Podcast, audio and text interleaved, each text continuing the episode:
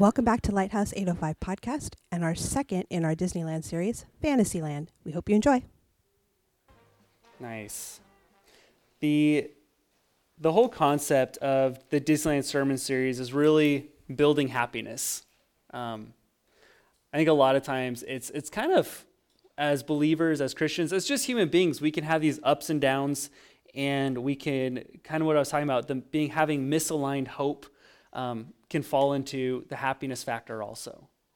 Uh, so, really breaking down building happiness, it's finding happy, happiness is not a destination, it's a journey with Jesus.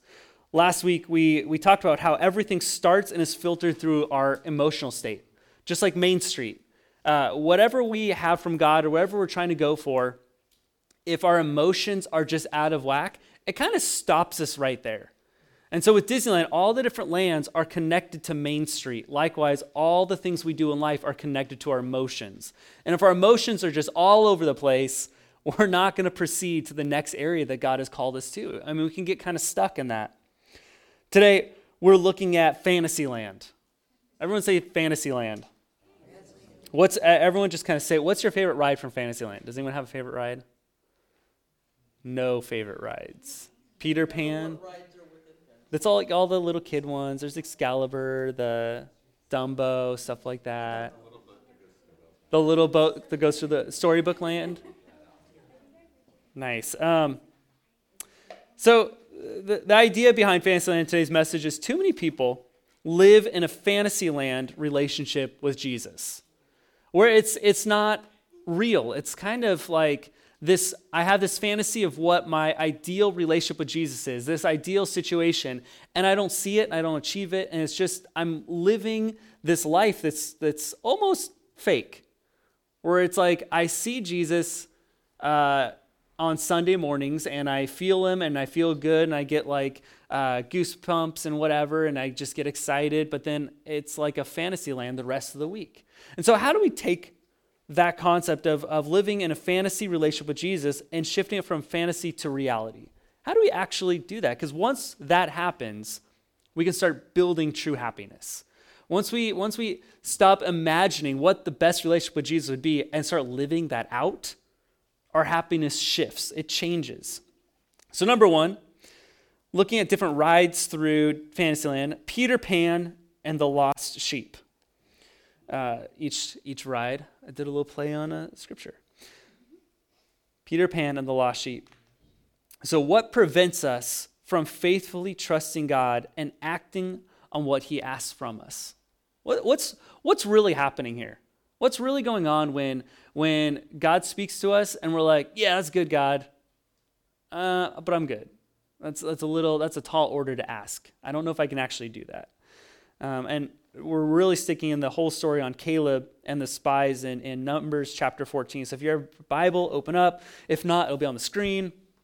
Numbers 14, 1 through 3 says this The whole community was in an uproar, wailing all night long. All the people of Israel grumbled against Moses and Aaron. The entire community was in on it. Why didn't we just die in Egypt? It's a great way to start a story, right? Or in this wilderness? Why has God brought us out of the desert, brought us to this country to kill us? Our wives and children are about to become plunder. Why don't we just head back to Egypt and right now? Soon they were all saying this with one another. Let's pick a new leader. Let's head back to Egypt. So the story, the concept is They've been wandering around in Egypt. They escaped this evil overruler that's enslaved them, wandered in the desert, finally came to where they're supposed to go, saw how rough it is, and said, no, let's just go back. Like, I know we just spent all these years wandering. I know we saw our relatives die in the desert, but it's better just to go back than actually move forward in what God has called us to do. And like, they're physically embodying what we emotionally go through a lot of the time. God, I know you're asking me to do this. It's really hard. Can I just go back to my comfort zone? Because that's a lot easier than what you're asking me to do. So, what's, what's preventing us from faithfully trusting God and acting on what He asks of us? A, just like Peter Pan's ride, unwilling to grow up. These people did not want to mature, they didn't want to grow up, they just wanted to, to be stuck at where they were at for the rest of their lives. I don't want to grow up. Be completely lost, just like the lost boys. This, this whole community had been wandering lost in the desert and now are lost in the relationship with God and just want to abandon and avoid and just stay away from what God is asking them to do. It's like the perfect embodiment of Peter Pan, right? They don't want to grow up, they, they're lost, and then see what else do they have going on. Keep similar company. Inside of, inside of the, the show, Peter Pan, the movie, the book, whatever, whichever version you look at, they're all in the same company. They're all alike. And I think that's, that's a huge preventative from us moving forward in life. We have the same people that keep us stuck sometimes, and we don't invite in someone that challenges us. Because it's like, you know what? If you come into my circle, things are going to change. It might get weird. I might feel uncomfortable because you're going to keep pushing me and, and bugging me till I move forward in life. Well, yeah, that's a good thing. And with the Lost Boys, what really shook it all up was when they came back and they found was it was it Wendy? What's her name? Wendy? Wendy? Yeah, when they found Wendy and then she came back and she was different than everyone else there and things got shooken up. It's when we bring in someone new that's will, not willing to compromise, to say, you know what, I see a better thing for your life. Things that prevent us, it's from faithfully trusting God. It's the unwilling to grow up. It's being completely lost and, and keeping people that are stuck with us in the same boat. We need people to challenge us at times. So, number two, it's a scary world after all. So how many people love the ride Small World? Just wondering. You guys enjoy it? It's a great ride. So there's uh, do you know what the original name of Small World was? Does anyone know? A little trivia fun fact. It's, it's called Children of the World. Was built by a marketing ploy from Pepsi for the World's Fair. And then now it's at Disneyland. So this, this idea, this, this whole concept of the small world ride and doing the research, it's, it started off as something completely different and then came back around. It's really interesting. So, Pepsi, being known as uh, no one would ever agree with each other on any ideas, and it, so it took forever for them to launch any marketing ploy or marketing scheme or whatever it was, uh, any campaign. And that's why eventually Coca Cola beat them out, was because they were so undecisive. So, anyways, with Pepsi, they were so undecisive, they whittled down the years of lead time of building a ride for the World's Fair down to 11 months till they had to have a ride sitting at the World's Fair. That's it, 11 months left. And so they said, All right, so what are we going to do? We finally agreed that we're going to have a ride and it's going to be, be about children. And it's going to be at the World's Fair. So they had no concept, nothing else. They just agreed that they would have it. Okay, it took years to get there. Now it's set. And they're like, What are we going to do? So they hired a specialist to say, Figure it out. 11 months. Go. And they said there's only one person on this planet that can actually get that done, which is Walt Disney. And they're like, let's go to Walt Disney, see what he can do. And so they got they went to Walt Disney, got him, and he's like, no problem. We'll start today because we have 11 months to build a fully functioning ride that won't hurt people. so 300 animatronic puppets later, and a never ending song that's on loop, which is now recorded as the most publicly played song in the existence of the planet, Small World, because it's on loop all the time. And now he built it 11 months later. And they came across a bunch of different things why the ride wouldn't work, right? And he's like, no, let's figure it out. So he brought in another company and said, this doesn't exist yet. I need these boats to be traveling and moving with no mechanics. We have 11 months to build this. We just need water, and it needs to push these boats. And they're like, that, that, that technology doesn't exist. And he's like, invent it, please. So, two new technologies later and two new patents later, they had this ride fully functioning at the World's Fair. It's really interesting. how many obstacles do we have where we just shut down and we're just like, you know what, this is too hard for me. And when it came to Walt Disney, the only person credited to been, have been able to build a ride from scratch with technology that didn't exist, 300 robots moving at a time when robots, I mean, we don't have the technology we have today, you know? And it, kind of blows my mind. What if we had that same kind of like entrepreneurship with our relationship with God? How do we how do we overcome our fears? How do we follow Jesus? How do we move forward? How do we move from a fantasy land relationship with Jesus to a real faith filled relationship? Something that's just not imaginary and fake, but it's actually genuine. How do we move forward in that? Numbers 13, 27 through 29, going back to a story with Caleb and, and this just group of whiners. We went to the land to which you sent us, and oh, it does flow with milk and honey. Just look at this fruit.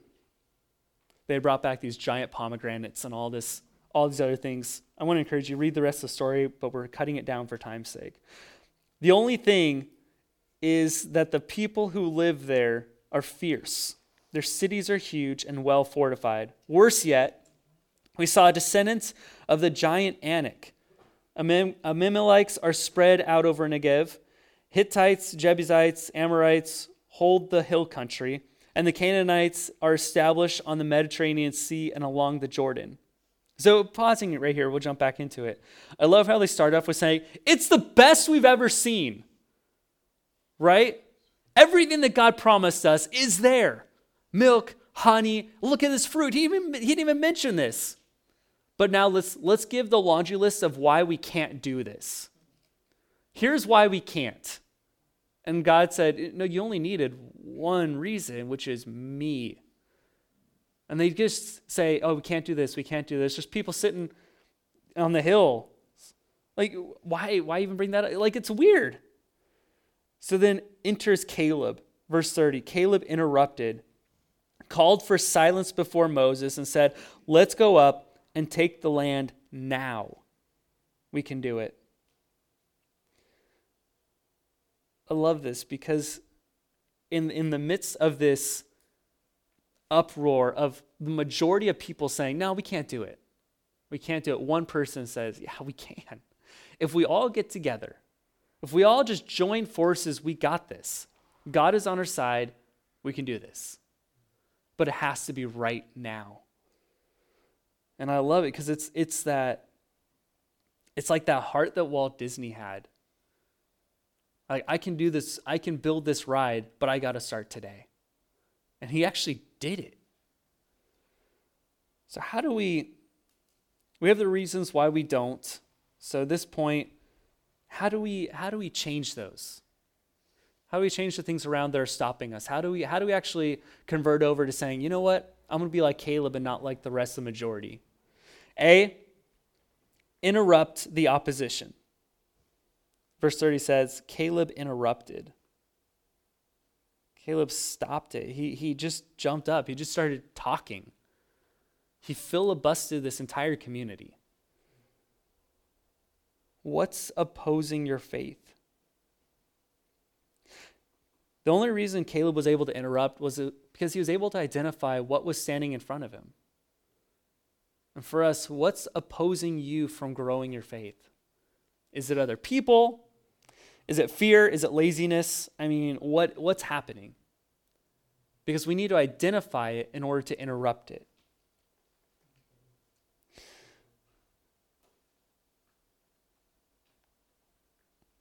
I was thinking about the uh, the song. Does anyone know? Does anyone have the song memorized? It's a small world after all. No, okay. That's it. That's the whole line. Everyone got really quiet. They're like, "I know it's a trick question." I think it's funny because it's this idea of the song. Once you get in there, you don't really talk, you don't really do anything else. It's the song on repeat that you're just entranced by. You're just looking around and no one else, you don't have a conversation. And it's just on loop over and over and over. And, and this illustrative concept is really what our prayers and worship are against the enemy. You just start repeat. Well, I don't I don't know how to pray. You just keep saying the same thing over and over. Small world doesn't have many lines to it. You can just start proclaiming, God, I believe that you're in charge. God, I believe that you're going to come forward. You know, those are the things that interrupt the opposition. It's having those prayers, having that praise. Another thing, B, timing. Caleb interrupted, called for silence before Moses, and said, Let's go up and take the land now. Our timing is critical. We have to have timing. If have you ever had a dream that you're like, no one else is doing this. Here's my dream. I want to do this. It sounds like great. And then fast forward 10 years, someone else does it, and you're like, oh, I had that dream. Yeah, you did. And you missed it. God had that on your heart, and you're supposed to do it right there. That's your that's it. The time is now. Don't waste any more time. Don't say, you know what, God, we'll get to it next year. We'll do this. We'll, we'll take care of this. It, it's a timing thing. Sometimes the difference between quitting and succeeding is the time you do it. It's right now. And C, know the scale. Know the scale. Know what you're against is small, and who is with you is big. That's, that's really what it comes down to. Like the, the emphasis of the song. It's, it is a s- small world. Everything that we go against is small. And how big is God compared to it? So we have what's holding us back, what's, what's keeping us in this fantasy land relationship with Jesus, how do we break out of it, and then what happens when we break out of it? That's, that's the last point. Number three, the castle of God is at hand. For me, one of my, my absolute favorite parts of Fantasyland at Disneyland is it's the castle. Like, if you type in photos and Disneyland, like all of the photos are of the castle. You know, there's a few other ones sprinkled in, but it's mostly the castle. You know, and you always have if you if you like walk uh, right around the the Walt Disney statue and you stand there and you start looking up at the castle, you'll just see herds of people all trying to take their one magical photo at the exact same time but it's not really a magical because it's just all people taking photos. And it's like, it's so ridiculous. Like, okay, side story. Uh, I was watching, um, I think it was like Ellen or something, and it had this couple on, and they they both shared a photo from Disneyland together. And they were they were married, and they're like, oh, we didn't realize, you know, later on in life they've been married for years, and they were taking out old boxes with photos, and they had taken out a photo and the, the wife was like oh i remember when my dad and i and, he, and the husband's like that's my photo. And she's like no this is my photo. And they realized they they didn't know each other but they were in the same photo at the exact same time all those years ago. Is that crazy? I don't know. It's just a side story.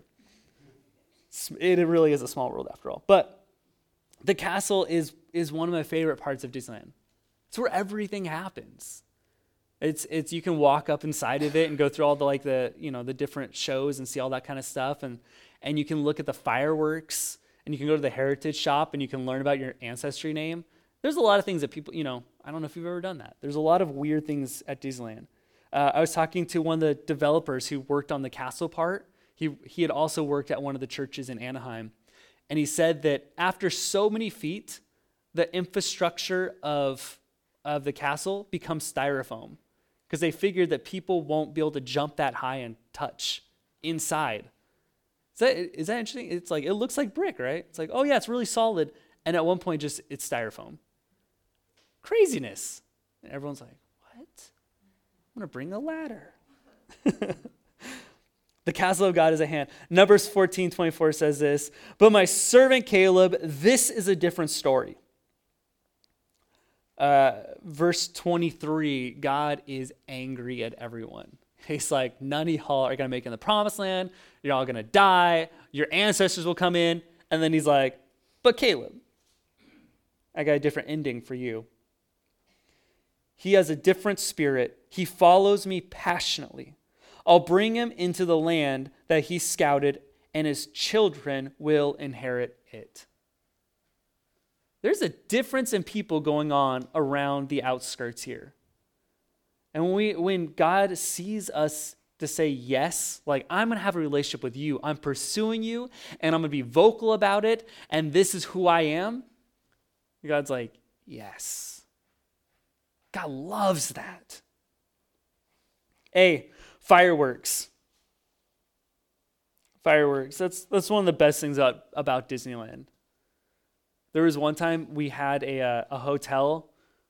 It was like it was like not the Disneyland hotel, but it was like maybe like a few down, so you could still see the fireworks. It's just it's it's magical. It's so cool seeing fireworks at Disneyland. Do you remember that one time we we got some great seats we thought inside of Disneyland by the castle? we're like, no one's sitting here. This is great. And we sat down. We're all like, this is fantastic. And the fireworks start, and we realized why no one was sitting there. That's where the fireworks shot out. and we're like, oh my gosh, this is the worst seat. but fireworks, it's the concept when we move from fantasy to faith, it causes God to celebrate. That's, that's his excitement. When we move into a genuine relationship with God and we're saying, God, I'm, I'm following you fully, I'm going to worship you through thick and thin, that's his celebration. B, parade.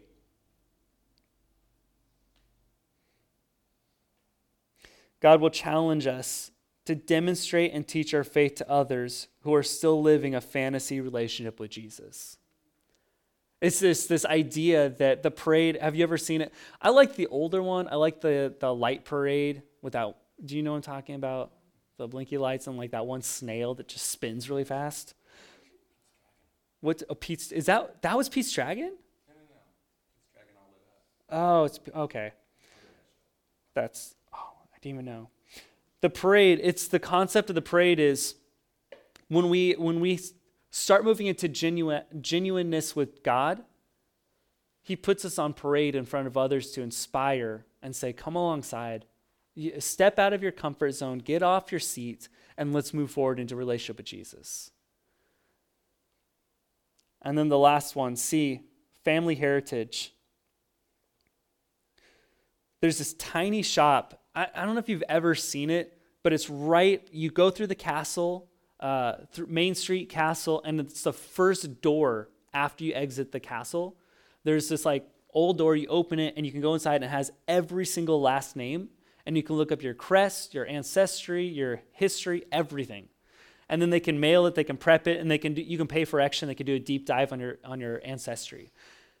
Most people miss it because the rides start right after that. But it's, it's the wildest thing. And one of the things when, when we take our, our faith from just fantasy land to reality, I love what God says about Caleb. I'll bring him into the land that he scouted, and his children will inherit it. Uh, I know that you know not all of us have children. I know, okay. But what thing that God does have us do, if we have children and we have spiritual children. It's people that we're raising up and we provide an inheritance for. When you leave this planet, you will leave stuff behind and you will leave stuff for someone. It's usually your children or your spiritual children or people that you pick who are closest to you. God says right here, one of the greatest things that Caleb left behind was his inheritance your inheritance that you leave behind, it's not just a matter of money, but it's your relationship with God. It's one of the greatest things you can ever give your children. One of the greatest things you can ever give to your closest relatives and friends is your faith and your relationship. Are you passing it off as an inheritance or not? Let's pray.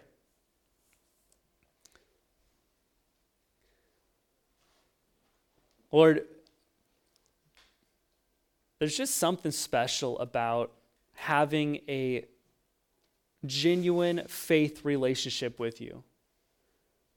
We start seeing magical things happen, just phenomenal things that, that these miracles, signs, and wonders. But not only that, you start building up our happiness, God.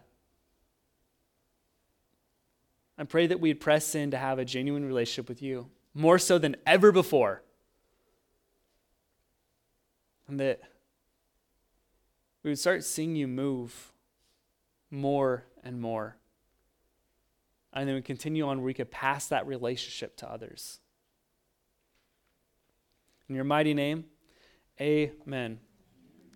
We hope you enjoyed this episode of our Disneyland Park series, Fantasyland. For other episodes, opportunities to give, or find out what we're all about, visit us at www.lighthouse805.com. See you next time.